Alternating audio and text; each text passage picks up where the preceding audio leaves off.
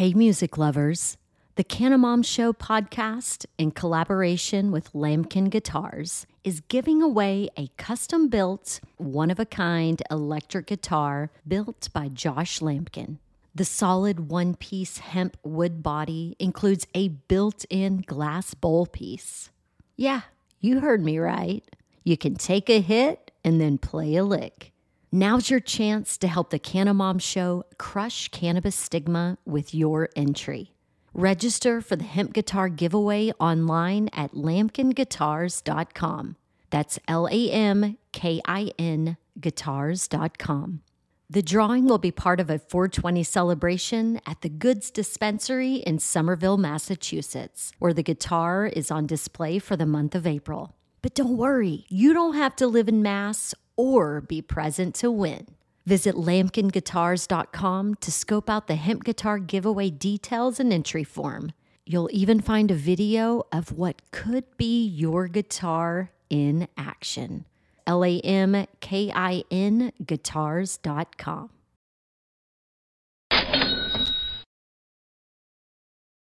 It's 3 p.m. on a Sunday afternoon. Thanks for tuning in to Cannabis Legalization News, where we explain marijuana laws so you can change them. Today, we're joined by Aaron Barfield from Black Excellence in Cannabis out of Seattle. We're going to be talking about Washington and Seattle's cannabis scene. So let's just get right into it. Hey, Aaron, Miggy, and Tom, happy Sunday. Happy Sunday. Hello. Happy Sunday. Thanks for joining us on another episode of Cannabis Legalization News. We're closing in on 10,000 subscribers. And so the poll that we have currently being asked to our viewers is what do you want us to do for our 10,000th show? So uh, drop it in the comments down there what you want us to do for our 10,000th show. Currently leading is uh, giveaway stuff. And so uh, we have Doob Tubes still. Like, remember back in the day when the cannabis industry was a traveling trove of uh, trade shows? The, like real in, in real time events. Like Aaron, did you ever go to the events? Which one? The trade shows? Yeah, like Yeah. CannaCon and whatnot. Um, yeah, I've been to a few. I went to um, some huge ones down in Vegas that uh, Oh, yeah, yeah. that will always be like the MJBizCon or something. But Aaron, thanks for coming on the show. Why don't you introduce yourself to the people that are tuning in?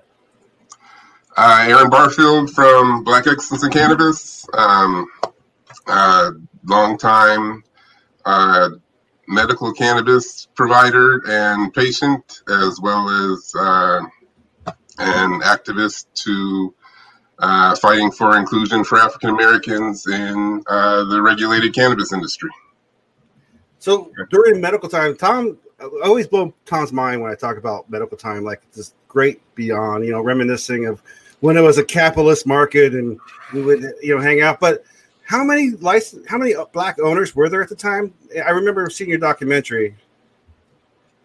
Um, we don't know specifically uh, how many there were, but uh, we estimate in Washington, um, we you know there was probably about twenty percent of the market uh, was was African American owned, um, and that the estimates you know that there was approximately uh, two to three thousand um, dispensaries in the state of Washington at the height of uh, medical How many are there now? Uh, dis- medical dispensaries or um, dispensaries, recreational stores. In, uh, either, either, just dispensaries. Uh, well, they pretty much shut down all the medical dispensaries, um, and you're required to have a, um, you know, be licensed with the Liquor and Cannabis Board here in Washington. Um, so basically, you have to be licensed recreationally. Um, so we went from, you know, almost 3,000 access points uh, at the height of medical to uh, currently there's only a little over 500 stores for the whole state now. Yeah, but that's still 500 stores. We have like 100 in Illinois. And Illinois is like 13 million people, not like five or six. It's crazy. But that's uh, what happened to the market then? Because in other states, when a medical provider or a medical state becomes adult use, for example, in Arizona, they're just saying, hey, if you're if a license holder right now, uh, the first round you get. Same with Illinois. It's like, hey, if you're a medical license holder, first round you get was that not what happened in Washington? No, not at all. They uh, they basically just um, held a lottery that was, uh, you know, anything. Was it really a lottery though? Was it really? exactly. Um, I'm just they claimed that there was a lottery um, and that it was done, uh, you know, uh, you know, without taking any any uh, demographics or anything into count. But uh, you know, in Washington, coincidentally, the way it worked out that uh, by the vast majority of uh, people who were able to win this lottery and uh, obtain these licenses were white men. I wonder if there was like a stoner statistician out there who can give us the numbers and probability of like the small percentage of black owners, eh, minority owned, versus like, I mean, for a lottery, you would think they put your number in a ball, right? Shake it up, pull it out. The odds are you're Right. going to have at least a good mix. you know? Well, um, well, actually, Tom, I wanted to ask you real quick. So, what year did Illinois pass their uh, recreational? Uh, recreational was passed in May of 2019, became effective uh, first of the year this year, and then they fairly orderly fashioned uh, did their um, applications at least to get the application, and then as they were sub- taking the submissions of the application, that's when the coronavirus came in and really scotched the whole thing. But it, more than scotched the whole thing, it exposed the um, prejudices and the duplicity and like you know the how it almost appears rigged um, by the scorer, and so like it, it just seemed like it wasn't very very open to opportunities. So much to the tune that 900 people, 900 teams, unique teams applied. Only 21 purportedly got a perfect score. Uh, Yeah. But um, you you said you guys just passed this last year, right? That's right. And you already have over 100 stores opened up.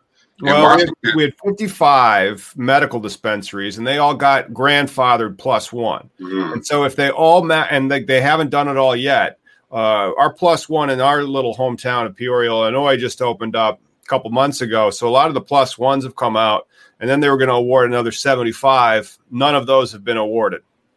Wow. Yeah. So in Washington, we passed recreational in 2012. We Wow. didn't even open up any stores until the end, uh, December, I believe, of 2014 was when the the very first store opened up in Is this- Seattle. Is this down. because of um, and I don't mean to you know cut you off. It just sounds like the difference between when the legislature's on board versus when the people say we want it and the legislature's like we don't care.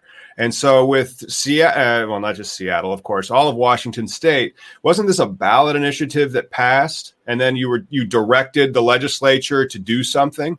Uh, in Illinois, it was completely backwards. Uh, the legislature we can't vote. And so like it has to come from the legislature and the legislature and JB Pritzker as the governor put it on the agenda and said, we're going to do this. And it's such unity of interest in the Illinois legislature, just like 70% Democrat or something, that it got through.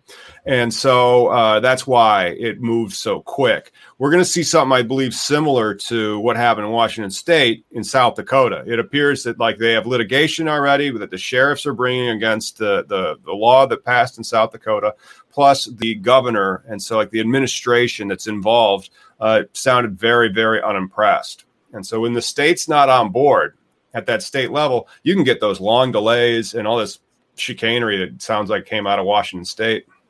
Well, I'm sure in South Dakota, all they care about is their fracking money anyway. So, you know, you know, you know, Washington. I think they took their time, slowly trying to figure out how to kill medical. It wasn't just uh, uh, not so much the process itself, but you know, eventually they had legislation, SB fifty fifty two being the one that was a nail in, in the coffin.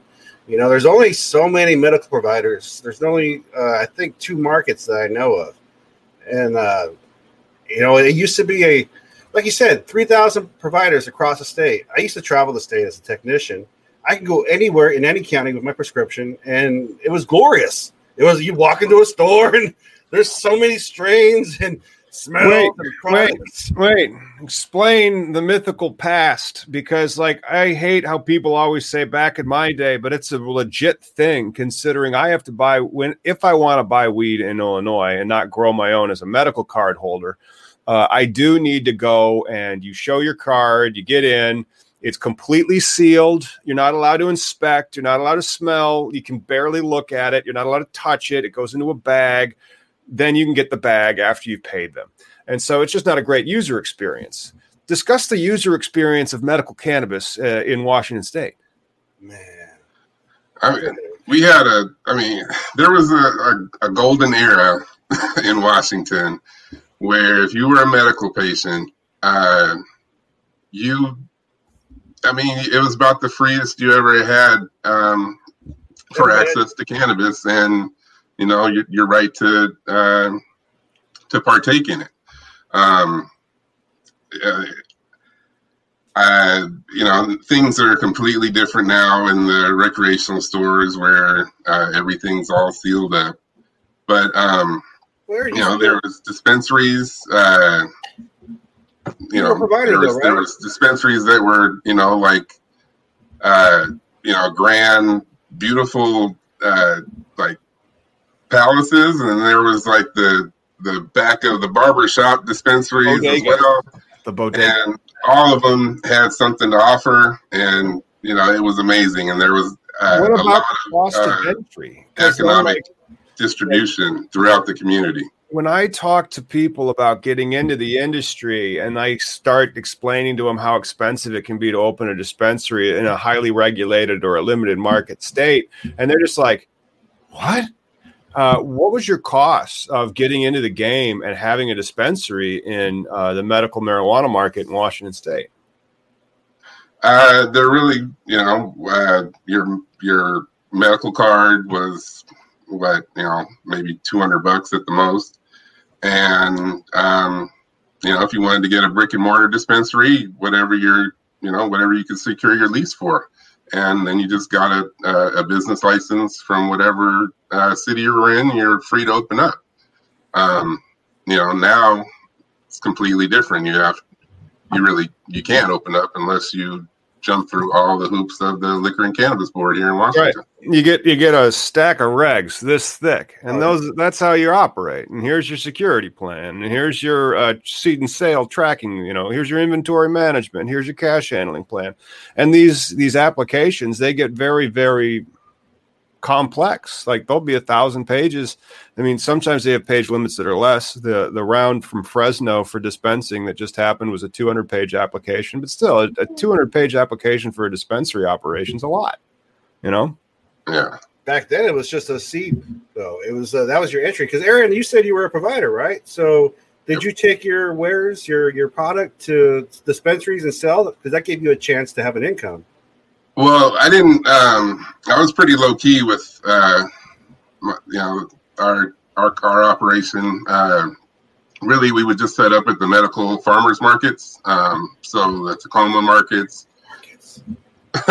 So I'm you're saying, a he's, grower. he's amazed by that You're a grower, and you go to a farmer's market. Um, you have a table and an awning and just weed. so much weed Yep, jars and uh, medicine. You know, uh, and it was, you know, it was it was wonderful. It was, uh, you know, it was a community of medical providers and patients, and you know, we all, um, you know, we competed each other, but we also collaborated, and um, you know, we we helped each other out when we needed to. You know, and it was really, um, you know, important to the people who were in it for the right reasons and the people who stuck around, um, the patient was the most important. So if I didn't have something that um, I knew a patient uh, would, you know, would be better for them, like a strain or uh, capsule or whatever. If I didn't particularly, if I didn't happen to have that at that time, I would make sure that I sent them to the right place because that was just the priority. You know, making sure that people got their medicine and. Um, you know, like I said, now it's completely different. Uh, you go into a recreational store here in Washington, um, they cannot talk to you about your, um, you know, your medical conditions unless they have um, a medical authorization, and that's um, few, really few and far between here because, um, you know, really there's not hardly any medical patients to go around anymore, just because You know, it's just so convenient for everybody to go to these recreational stores and um, deal with it that way. But you know, the legislatures they've tried very hard to kill the medical term, the medical reference. Uh, you know, uh, uh, being that there's no like our law, the, the legislation itself, the fact that medical is tested to a higher level when they all should be tested to the same level because it's still a consumable, a human consumable thing. So, like, wait yeah. a minute. What are you talking about, Miggy? Uh, now, Aaron, like, as a producer, what type of testing and compliance did your plants have to undergo?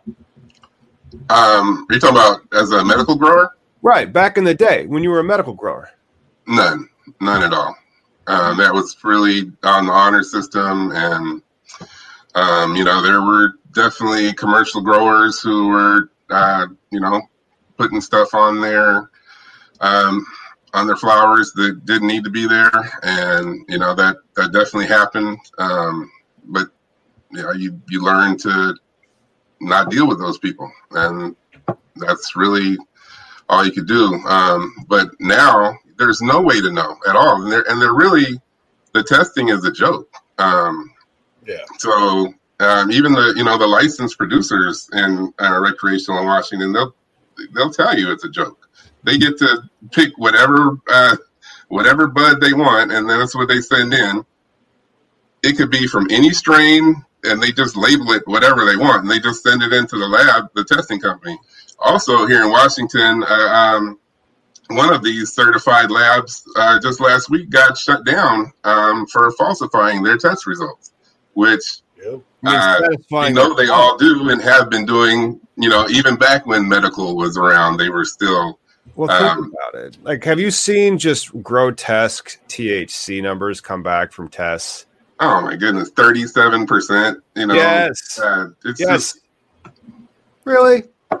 I, I, mean, I've seen yeah. it, but I don't believe it. You know, uh, I'm in your boat. I'm like, no, I just don't think it gets to be physically possible for the plant to get to that level of cannabinoids. I don't know. I mean, I could be wrong, but um, I would like to see the seed to sale to testing of that 37% strain just to just to watch it. Yeah. Yeah. Yeah. Uh, the lack of standardization, the testing itself is, is something that we're going to have to achieve later on. Like right now, we just got to make it so people don't go to jail.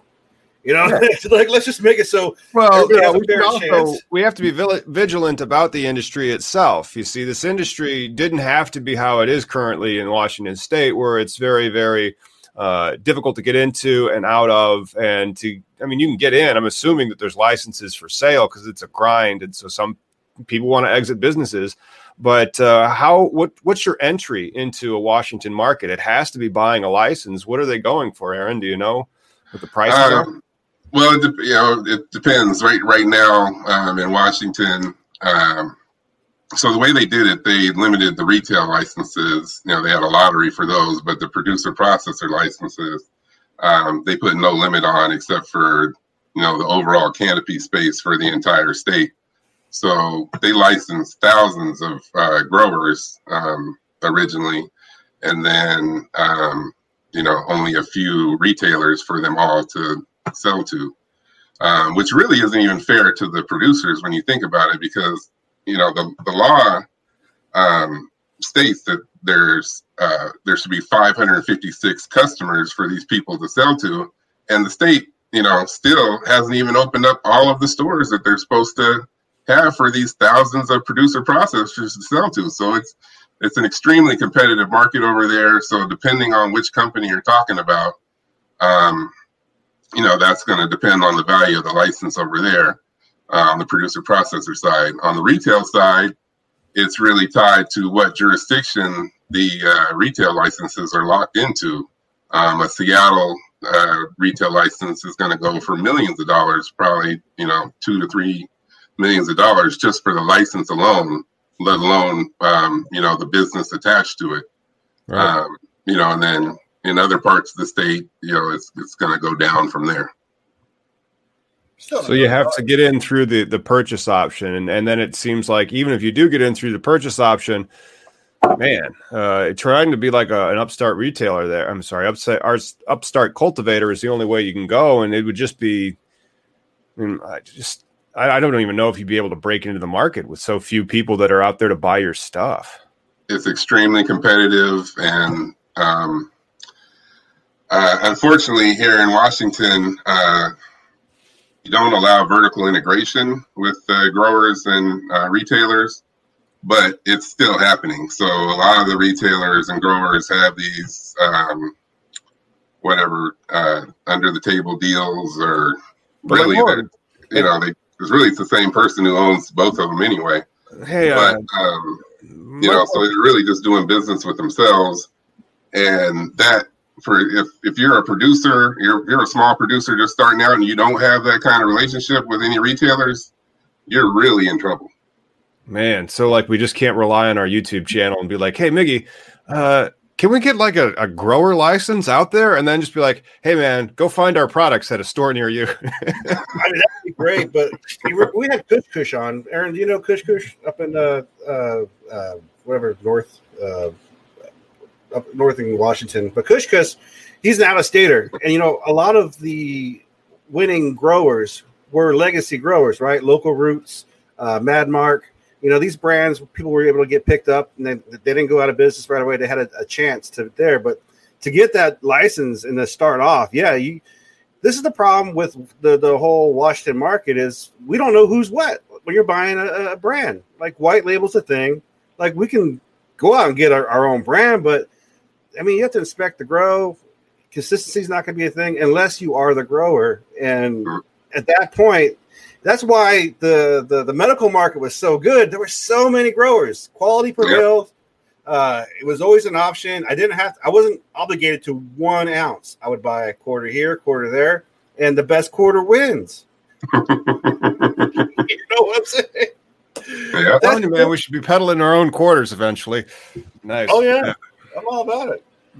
But the Washington market back in the day was the purest of capitalist American kana. I mean, like it gave everybody a chance. There were there was clones for sale in some of these markets. I could have took that clone. We have to have clones for sale. Some strains are specifically clones. We don't not in our 502 recreational market though. That's what I'm saying. Like, but like the genetics are clone only, and so like they have to be clones. Yeah, yeah. But I could have took that clone, grow it, split it with me and the, the girl and took it back to the dispensary and sold some. Would have gave me a chance to have some extra income. It was the the great equalizer, but people with dollar signs in their eyes came and everybody up. You know. Yep.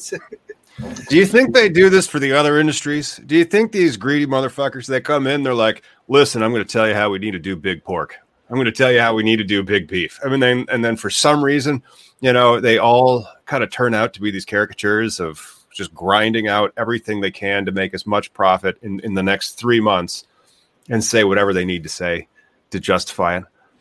Well, I mean, they they probably did. There's you know there's stories of abuse. You know, yeah. I mean, you see like the old Western movies about how the ranchers, you know, the small time ranchers got pushed out of business and all that stuff.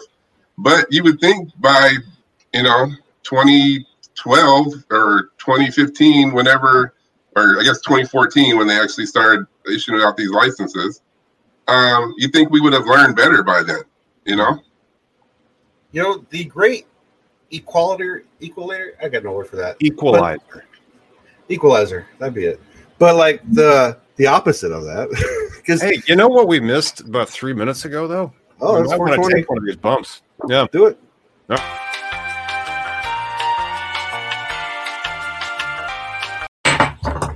Yes, it is. I would do mine now, but I'm at work, so I'll be doing oh. it in about an hour. Working for the weekends, are you? Trying to get you it? Know, I'm just a lazy stoner who, who works on electronics and does shit. That's all. But you know, my, my the thing is, like back in Washington's early days, everybody had a chance. Uh, they screwed us, but what I'm trying to get at is the repression with the minority community and how it's always been a tool to to to control people, to to subjugate, and, and through that, it's through paperwork. That's how they. It's not like we can't be blatant racist. That's how they caught Capone. But I'm just saying, like, we can't be blatant racist, right? We can't create a law that says, all right, we're gonna hurt all the people who are hurt by this bad law. How are we going to do that? Well, we're going to focus on poor neighborhoods. No, you can't write a law because this is America. And now I can't say black, brown, yellow in the law. You know, I can't I can't designate this law for a certain color because that's racist. But the shit beforehand was racist. So it's it's Yeah. it's also unconstitutional. It violates Exactly. you know due process, equal protection. But that's one of the reasons why Illinois drafted it in such a way. And so, like I mean, we had uh, Queen on from the Drug Policy Alliance last week, and you could look at the da- the data because like the data's out there. The arrest data set is out there, and and it's growing by the day. People get arrested for for marijuana every day in this country, and you could see based on the demographic data as to the things that was filled out when that person was arrested, who's getting arrested. And it kind of speaks for itself. And so, like when you have these social equity um, uh, license types, where you say, well, if you were arrested for this, then we know base rate, you got a 75% chance of being black or brown, you know? And because of that, that's that's how they've tried to uh, get around the unconstitutional saying like black, brown, you know, I mean, the, the Ohio law was the worst one where it just said semicolon and listed every race and then a parenthesis about their race. So it'd be like Hispanic, parenthesis Mexicans, you know, Asian, parenthesis, or, or, like, and it got struck down. You're like, oh my gosh, it was like literally everything except for white was defined as like an inf- not an inferior race, but it, it was Yeah. it was one of the more hilariously bad social equity uh, uh, legislative drafts that I had seen. Aaron, what do you think would be good social equity for like we we got like 20 freaking review boards here in Washington state all coming together now like everybody wants to care about it social equity now what do you think would help social equity like how can we implement it here in Washington without the verbiage of black white brown blah blah Um, so you have to go with uh, disparate impact, right? The uh, whatever communities were uh, disproportionately impacted by uh, basically the war on drugs. Um, you know, and it's uh, you know it's it's just really uh, semantics, but you know because of uh, was the I one thousand here in Washington, um, we really can't do anything to um, you know to change the the current makeup of things uh, racially uh, because you know it's going to be a racist law to correct a racist system. You know? I mean that's the, that's the thing right? Like honestly the real way to be to fix it would put it back the way it was. Put it back the way this open market but now we have money involved and people with money don't want to lose their money.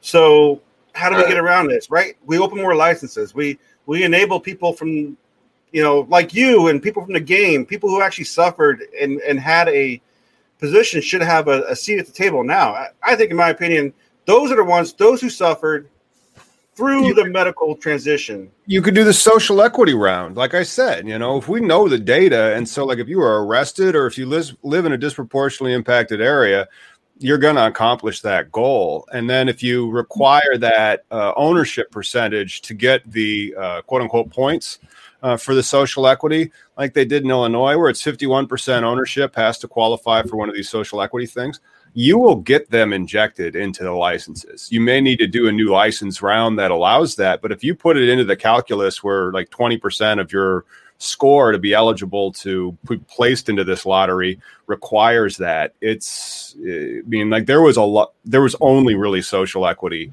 applicants in Illinois that I mean like it was like 90%, 10% of the people thought they didn't need it but you know it, o- only the social equity and then only then only the social equity veterans won. So like that's how crazy the the cannabis demand would be if you guys had a license round well it's, i mean like, we open up say add another 100 license right? No And why that- would you do another 100 i mean you're talking about 540 stores for the entire how many million people live in washington state?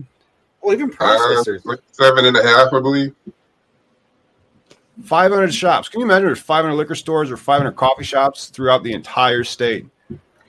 But just to um, help with the equity part, though, just they should, since you can't signify color, you can signify people of legacy industry, people because there's plenty of people at the time uh, of color and whatnot that were they usually got arrested. And so like if they have that arrest and then Wait, you so make Tom, are, are you i'm sorry. Are you saying that's 500 is too much or too little I'm saying 500 is way too little. Like, you know, if you were going to do another license round, like do another couple hundred social equity dispensaries. Okay, and, yeah. then, uh, and then get rid of the, and then of course, like separate the, I mean, like, I don't understand why you, I understand why you separate the licenses, but I don't understand why you completely separate the licenses so you can't grow in retail. I don't get that. I, I get it, um, and I think it, you know, because of the way they've allowed these, you know, mo- basically millionaires to monopolize the market, it's actually probably a good thing for Washington because, you know, if there was if there was com- complete vertical integration right now, these retailers who are, you know, completely dominating everything, they would control all of the growth side as well. And you know, right now they they still dominate it. They're basically you know kingmakers. They can anybody. Um, if you have a retail store uh, that's doing you know you know maybe six seven hundred thousand dollars in revenue a month, you you can you have you have the power to change the life of a grower. You know, the owner of one of these companies, you can change their their whole their whole year just by you know taking them on and putting them on your shelves. Right. Yeah, that's a lot of uh, power, pricing power. I mean, they could like ruin a company. I mean, but then that's why you always have to be careful when you're in business that you don't want to have what they call an anchor tenant or an anchor client, like in the law practice or something. So, like if I'm looking at my roll of clients, and if one of my clients is responsible for more than 30, 40, 50% of my business, I want to be like, better not be asking that client for more work right now. Probably need to diversify simply because, like, you never know when that's just going to be turned off. And that's the point here in Washington. These people who are dominating the market, mo- monopolizing it, they're ex- they're exercising undue influence over the regulators in order to maintain the position that they have. So you know, basically, they they see us coming, and instead of like you're saying, adding 200 more licenses, they're saying no, don't do any harm, do no harm. You know, make sure uh, you know whatever we do, we don't want to hurt uh, what's already happening. So let's just take these 30 licenses that were never given out and we'll put those towards social equity. Uh, so that's going to be, there's going to be like 34 licenses that were either um, taken back from people who, um, you know, had violations. How can they apply for them then? If these licenses have already been like revoked, or, or how do they reassign these 34 licenses? So it's, they're just sitting in a pool within the LCB's, you know, computer bank or whatever. You know, they don't So they could have another application round of 34. That's what they were planning on doing for these social equity licenses and That'll uh, be big. I mean, that'll get like a, a lot of demand uh, for 34 licenses in the whole state. I mean, that's gonna that's what they call a limited market opportunity. So the, these types of licenses, uh, for the application, it might be tens of thousands of dollars in the entire undertaking. You're probably going to want a budget, definitely in the millions.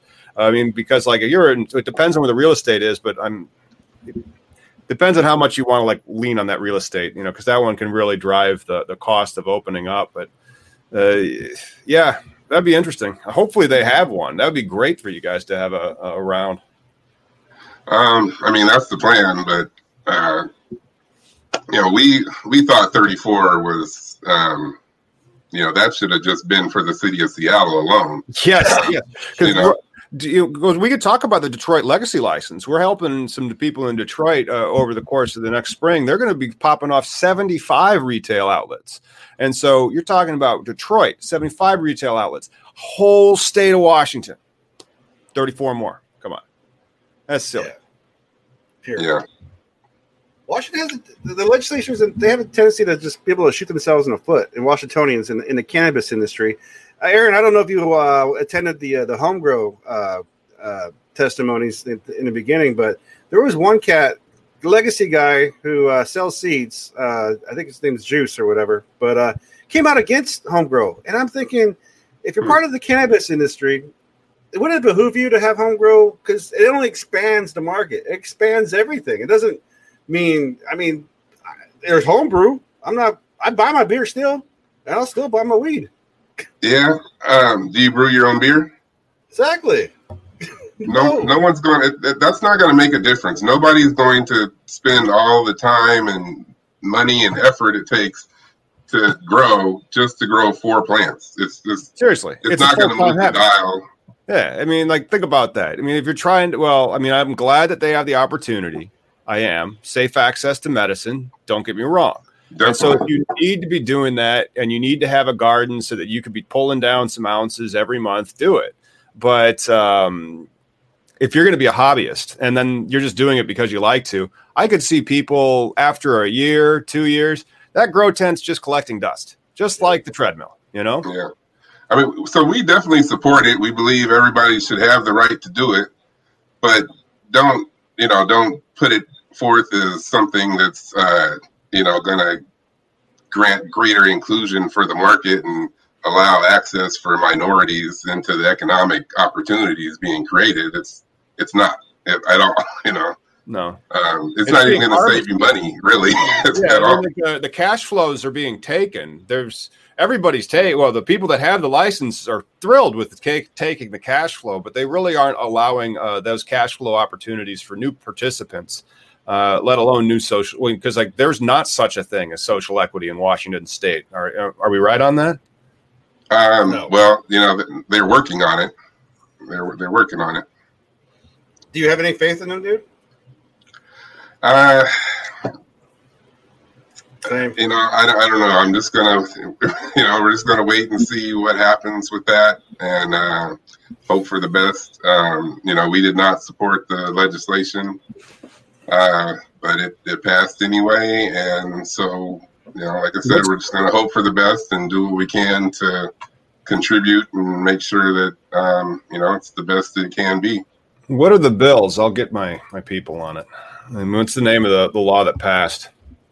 Uh, 2870 was the uh, cannabis social equity um, bill that passed. And uh, basically, it just created a social equity task force that um, has the authority to make a recommendation to the liquor and cannabis board. So, um, it's not really a. That- uh, hopefully, they take that recommendation whenever it comes. That was an interesting uh, uh, uh Zoom call. Did you see the? Uh, oh, you were part of the conference when they uh, they called out that one guy who was part of the arrest of one of the he spoke up. There was a, quite a little argument going on about. Uh, I think it was from the Black Excellence uh, uh, group uh, about how he. Uh, there's a Hispanic dude that's on the board. That's on a task force. Oh yeah, he was. Um, he was actually um, the deputy mayor of Seattle. Um, maybe 10, 15 years ago. Uh, I guess it was like, like about 10 years ago right when they were really doing the, the major crackdown on uh, on the dispensaries um, in Seattle, and um, you know one of our other members, uh, Peter Manning, um, who's also my co-plaintiff in the uh, federal lawsuit. Um, he uh, he he dealt with him personally, and uh, you know uh, this guy basically told him that um, you know, this is where we're getting calls at um, at the black-owned dispensaries uh, from the public. So that's where the police are going. Um, but now we see that these uh, white-owned retail stores they're not being harassed by the police or DEA or anybody, um, and uh, people are still. I mean, I, I believe the cannabis still smells the same. So why, why aren't they getting these phone calls and um, acting on it? There's definitely been some prejudice laid out in the enforcement of. it's, it's been a, a long, weird ride in Washington. Uh, so, how many of the retail licenses, the 500 uh, retail licenses in Washington State, are minority owned? Um, I know of two retail stores in the state that are uh, black owned over, you know, over 51% black owned. Um, as far as the uh, the rest of the breakdown goes, um, it's hard to say because the information that the Liquor and Cannabis Board is giving us is is it's incorrect. It's uh, not transparent, and um, it changes. So. Um, uh, we've been asking them for almost what almost two years now for the list of black-owned stores. Um, you know, the, the list that they're they're counting this percentage of black-owned stores. Like, what are the names of these stores so we can verify this? They won't give it to us. They, they say, oh, we'll do a public information request. You do a public information request, um, they either stall you and tell you they'll get you the rest of your information sometime in 2022, or uh, they give you this just huge information dump of like all these random emails and all this just just crap that you're supposed to sift through and try to sort out. So they're they, they're obstructing, you know, and it's uh, it's something that they're good at, you know. Yeah, fun fact: the Washington State LCB settled a lawsuit with a guy who was about to sue them for secret meetings that they were holding, and they settled. So if you want to earn a hundred and some odd thousand dollars, sue the Washington State. Ninety-two thousand dollars. Hey, how much did that went to a nice? Because they did not want to disclose all the secret meetings that they were having prior to uh, passing recreational. A nice litigation attorney helped, and hopefully he was paid from that hundred ninety-two thousand dollars. No, he, he, did it pro se. He, it was all him. Yeah. Wow, that must be yeah. nice to like yeah, be in a position. Not to him again for ten years or something. Um, yeah. Maybe one day I'll, after I've lawed it up enough, I'd be like, you know, I'll just do that pro se. I, uh, I have enough. help you out. Eric, can you tell us about your lawsuit though? Um, yeah, so uh, we filed it back in um, in March, and um, you know, basically we're uh, you know fighting for inclusion. Um, you know, we're we're alleging that the um, state of Washington is um, operating a an, an illicit, um, uh, basically an, an illicit uh, drug dealing scheme, and they're doing it in a discriminatory discriminatory manner, and um, you know, violating our constitutional and civil rights. Uh, you know, this is not something we wanted to do at all. Um, but you know, we feel like we exhausted every other alternative, and um, you know that's you know what we came to. They've uh, both the uh, we named um, the state of Washington as well as the Department of Justice in the lawsuit, um, basically stating that the Department of Justice is allowing the uh, state of Washington to operate this illicit scheme and um, giving them federal dollars to do so. And um, yeah, so basically, yeah, we're fighting that. They've uh, we fought off a couple of motions to dismiss on the side of the state and the um, the DOJ, and uh, we believe we'll be getting a court date pretty soon here. Well, that's great. Making it through a motion to dismiss is always a very exciting time.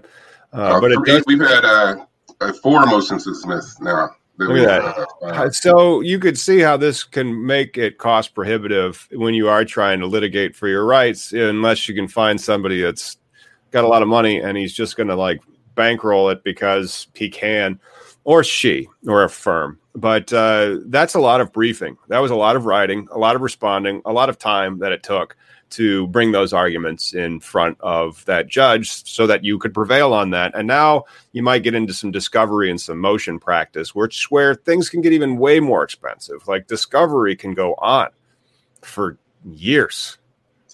Yeah, I mean, we we've been lucky to, um, you know, have have uh, somebody helping us who's you know just really, uh, you know, amazing legal mind. Um, but at the same time, we're you know we're doing this pro se uh, for now.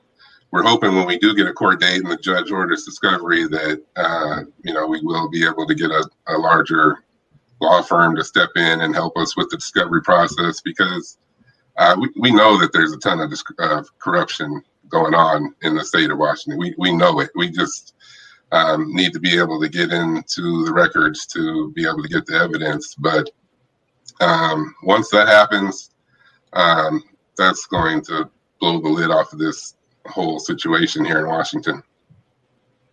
how many more industry or how many industries out there have caps, license caps? Like, right? Like, are there gun caps? Alcohol. Alcohol. Is, are there, yeah, I guess so. Alcohol. Like caps. liquor, but then it's but very often it's not behind the the state. Like like the state of Illinois or the state of Washington very often doesn't say, you know what, our four thousand bars are enough. You know, we should we should just have a limit on the number of bars. That's that's set by the municipality. And then if you want to give get like a if they want to open up another bar in their city, maybe their city's grown, they can get a liquor license, but that's handled in a municipal aspect.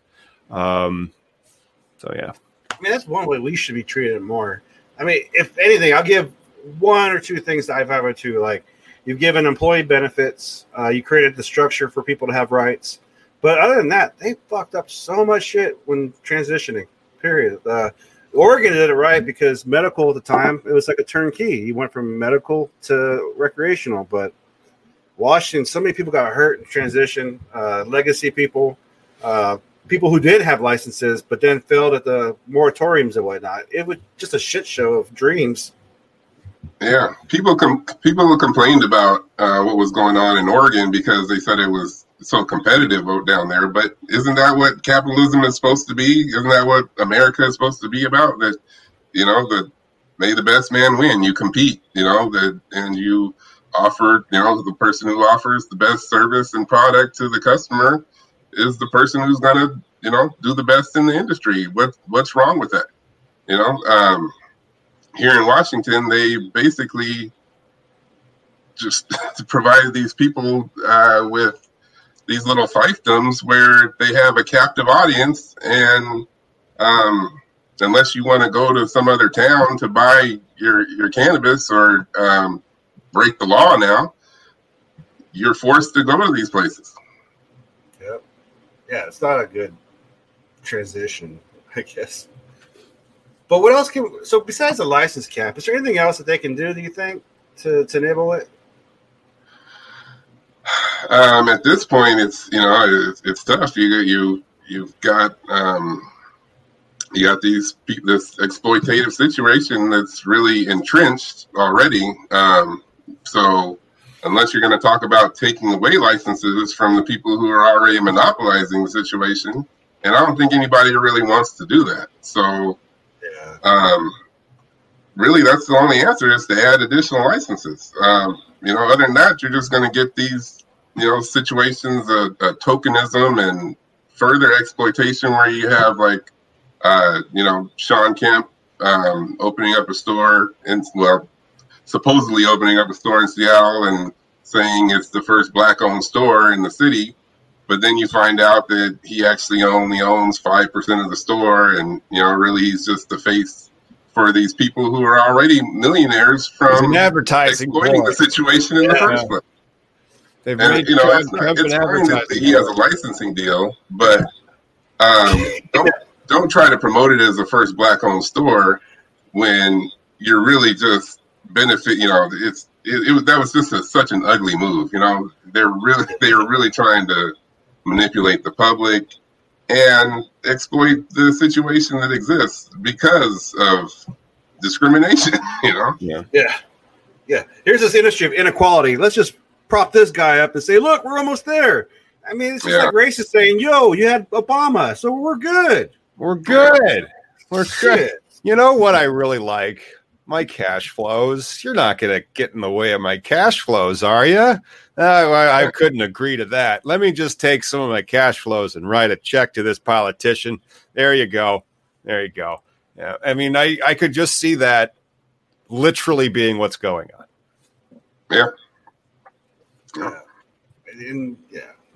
Aaron, thank you so much for joining us today. Where can we go to find and follow what you guys got going on at Black Excellence in Cannabis?